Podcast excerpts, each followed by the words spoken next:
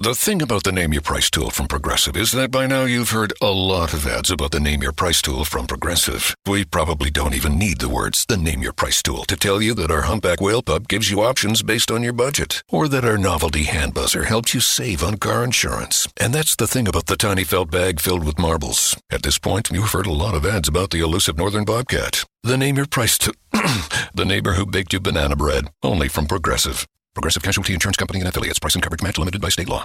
The thing about the Name Your Price tool from Progressive is that by now you've heard a lot of ads about the Name Your Price tool from Progressive. We probably don't even need the words, the Name Your Price tool, to tell you that our humpback whale pup gives you options based on your budget, or that our novelty hand buzzer helps you save on car insurance. And that's the thing about the tiny felt bag filled with marbles. At this point, you've heard a lot of ads about the elusive northern bobcat. The Name Your Price tool, the neighbor who baked you banana bread, only from Progressive. Progressive Casualty Insurance Company and Affiliates. Price and coverage match limited by state law.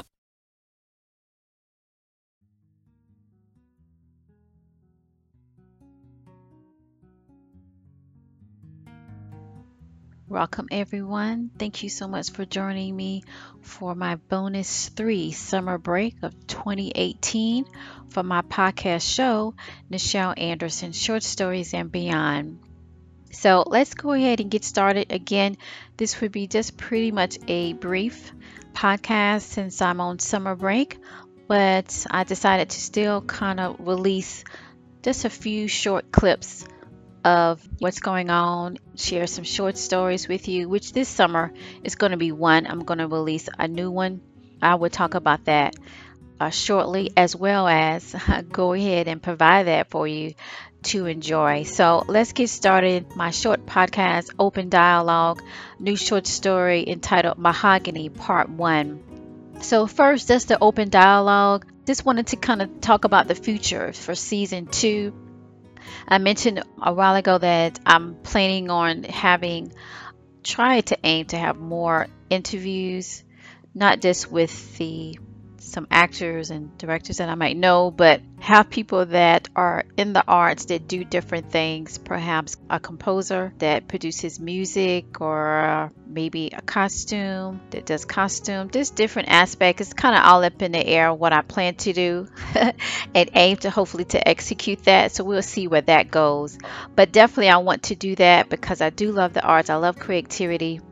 It allows us to not necessarily escape in a sense that you don't want to deal with what's going on in the present, but it does allow you to expand your mind and to learn about different things and different culture and different expressions. And I think that's important. So that's basically what I'm talking about. So season 2 is geared towards that. Also, just to release that I do plan to do a director clip soon. I went ahead and when I was looking at for this short podcast, I realized that when I was going through the number of episodes, when I did episode 9 was dedicated to director's clip of the last episodes that I reviewed, which was 7 and 8. So episode 9, the director's clip for episode 9 just dealt with going back in those previous episodes. And then from there, I went to episode 10, which went ahead and started the short story back again before proceeding on to get into the character's profile. So if you're looking for episode 9, as if there's another episode of the short story, actually that's my director's clip, which is still informative. It's still entertaining, I think, and you should take a look at that. So going forward in season 2, I have thought about still, of course, focusing on Molay, because you know by now if you're following me, Molay is my heart of gems. But to also kind of look at a certain aspect of the characters that I brought forward for season 1, mainly the Orions, to kind of get more into it, because we got to find out what happened to Echo. And if you're not one of my patrons that get the full short story, you know, not of the clips and then the fade out, and then you're not sure what's going on, and then the next episode I might touch a little bit about it, or I might just go in a different way before I come back to it. You got to find out what happens to Echo. Did Echo survive that interaction with King Milan, or he did not? What happened to Lanco? Why was he there? He really wasn't mentioned in the last final episode, so go back and check that out. All right, so going forward for season 2, I do plan to focus on Molay and some of the characters to kind of dove in their world. Where are they from? Are they part of the lower part of Sudan or part of another part of the continent on the planet that we're calling Tamat at that particular time? So, of course, you know, dealing with ancient Egypt, you have all those mysteries of how they did this, how they do that. If you catch any one of my previous episodes and little clues that I give, I highlight some of that mystery. I reveal some things and I don't reveal some things. So that's another reason to go back and check those episodes, which is probably about what, 31 so far, I think, for season 1. But take the time to take a look at that. Okay, so anyway, let's go ahead and focus on my short story. I'm going to continue to share what I'm planning to do for season 2. Again, season 2 starts up in September, the first Monday of September, for weekly episodes. Now it's the summer, so I'm just taking a break. But let's go ahead and move forward. And I wanted to share with this short story. I wrote this when I was a columnist, an editor columnist at Suite101.com. And it was the Harlem Renaissance. So this is during the 1920s. And the title of this is Mahogany. So the main character is Jules. Pretty much to give her a quick background, she is, of course, a young African-American woman in this particular era that, of course, she wants to be a singer and also experience life. So she's been somewhat sheltered, but not too much. So let's go ahead and get started with my bonus 3 summer break for 2018 for my podcast show, Nichelle Anderson Short Stories and Beyond. This new short story is entitled Mahogany, Part 1.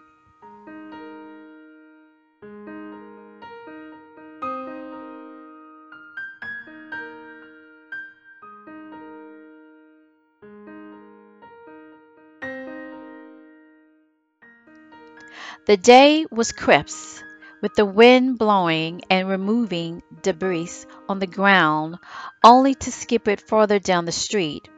The air smelled like fresh sunflowers and felt as soft petals across one's cheek. It was a brand new day in Harlem. The atmosphere still had the previous feel of jubilee, rejoice, and lots of love.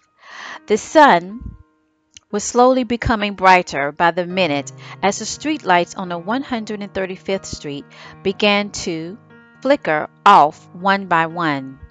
Jules Sands continued to walk to her father's famous-owned nightclub as she adjusted her fitted white shirt over her slim pink skirt and matching shoes. Jules was 21 years old with a camera skin complexion, matching her dark brown eyes that sparkled like her nickname. She had tight wavy hair pulled back in a bun. She was the firstborn out of 3 children of Bill W. Sands and Bertha Sands, the owners of Mahogany. Jules' dream was to be a blues singer like the young Bessie Smith that everyone was talking about. While her father wanted her to attend college and become a school teacher, however, Jules desperately wanted to tour the country and sing from her soul. She knew in her heart Harlem was going to be the place to put her name in everyone's mouth in the music society circles. It was already beginning to attract the younger crowd of musicians and interesting intellectuals her father mingled with on a regular basis. Jules quickly looked over her freshly made-up face in the glass panel of the door to Mahogany's before walking inside.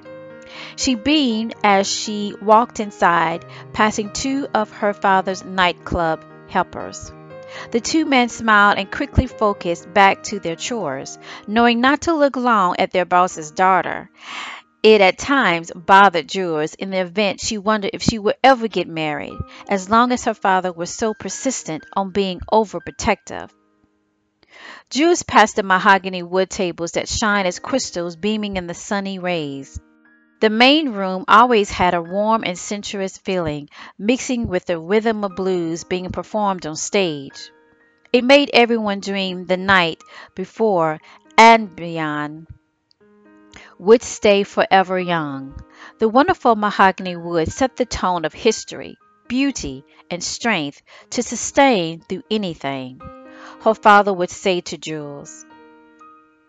At times, patrons would ask just how he could afford such an establishment. Her father would always manage to scatter the conversation and leave them without realizing what had happened. Jules, however, pieced it together a year ago, thanks to her grandmother. Jules' father was of a Jamaican descent, and his father back home, and his family back home seemed to have quite a bit of money. Jules' mother, born and raised in Harlem with mixed Indian blood from her great-grandmother, was modest in the money area. The scent from the kitchen of fresh-baked bread filled the area that made Jules' stomach ache to grab a slice. She laid down her purse and saw there was still empty glasses on the bar table and leftover plates of food not yet cleared up. Jules picked up what she could, trying not to ruin her attire as she made her way to the kitchen. "I see you decided to wear your father's birthday gift," Bertha said with a grin. Her mother had the same calmer skin tone complexion with dark opal eyes. Bertha's hair was also a tight, wavy texture, cut short to frame her round face. Her mother was wearing a blue knee-length dress, even though Bertha had on an apron. "Mama, I was just waiting for the perfect outfit and time to wear it," Jules defended as she placed the dishes down. Jules quickly tried to hide any signs of the real reason she wore it. "Girl, you think I don't know what you're cooking up to." "What?" "Never mind," Bertha replied back to her daughter in a soft voice while moving the dishes to the washer area for the man behind the window to clean. "Mama, I really hope you would agree with me on this one." "Now, child, what are you referring to?" Jules, trying not to laugh, answered, "This is serious. It really means a lot to me." Bertha smiled. "I know. Just be prepared if he says no." Jules nodded and walked to the other side of the table when her father suddenly walked in with two other black men. Her father had dark soiled complexion, dark eyes, and was dressed in his Sunday best like always. The men stopped chatting instantly and addressed Jules and her mother. "Good morning, ladies," the two men said with a strong northern tone, as if they were in some kind of military regime.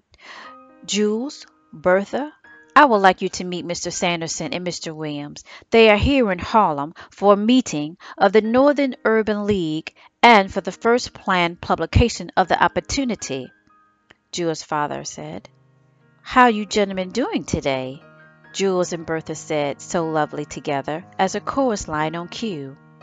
"Is there anything we can get for you all?" Bertha charmed them. They shook their heads, but Bill interceded. "Yes, some coffee and your famous cinnamon bread." Bertha gave her husband a smooth smile. "I have it brought up." The men were about to walk through the double doors leading upstairs to Bill's office when Jules ran in front of her father.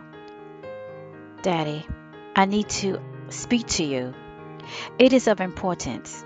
His facial expression was slightly disturbed, but then couldn't help to expect something was coming that she was concerned about. End scene of part 1.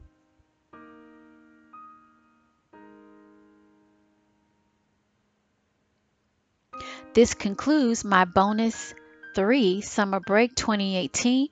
When I'm introducing a new short story of Mahogany. Stay tuned for the next release of my bonus, which for the summer I'm doing bi-weekly, so that would be July the 23rd, that on that Monday that I will release another short summer bonus, and this will kind of wrap up Mahogany. It's a longer piece, but I'm breaking it up into a short story like I did when I had my column at Suite 101. During that time when I was there, and so I will continue where I left off today and to progress the story. I haven't decided that I will go forward and actually make it a series like I'm doing with Molay, but again, this is my podcast about short stories, so who knows.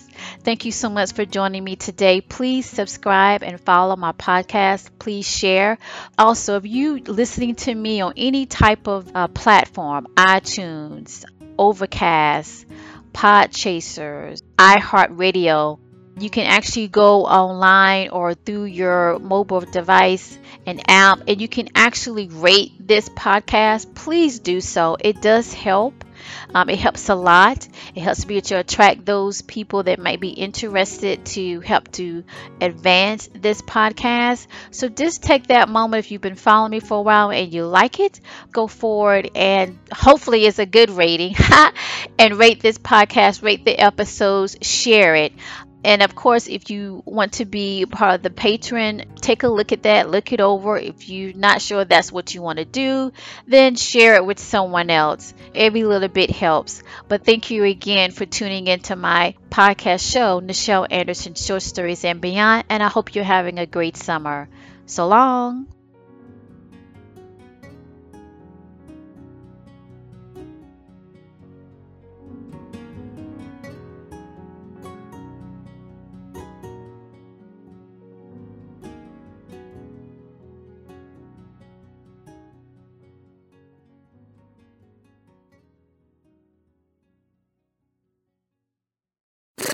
Nya nya ba ba babue Zimbabwe. The broken Bunsen burner burns so bright. Jamie, Southeast Asian Peninsula. Hey, Jamie. Yes. I think the only line we need from you today is drivers who switch to Progressive could say big. Cool. I just got to finish my warm-ups. Foul, throw in the towel. History. Switch to Progressive today. Santa ski slalom in a salmon skin suit. Progressive Casualty Insurance Company and affiliates. Nya ba ba babue Zimbabwe. The broken Bunsen burner burns so bright. Jamie, Southeast Asian Peninsula. Hey, Jamie. Yes. I think the only line we need from you today is drivers who switch to Progressive could say big. Cool. I just got to finish my warm-ups. Foul, throw in the towel. History. Switch to Progressive today. Santa ski slalom in a salmon skin suit. Progressive Casualty Insurance Company and affiliates.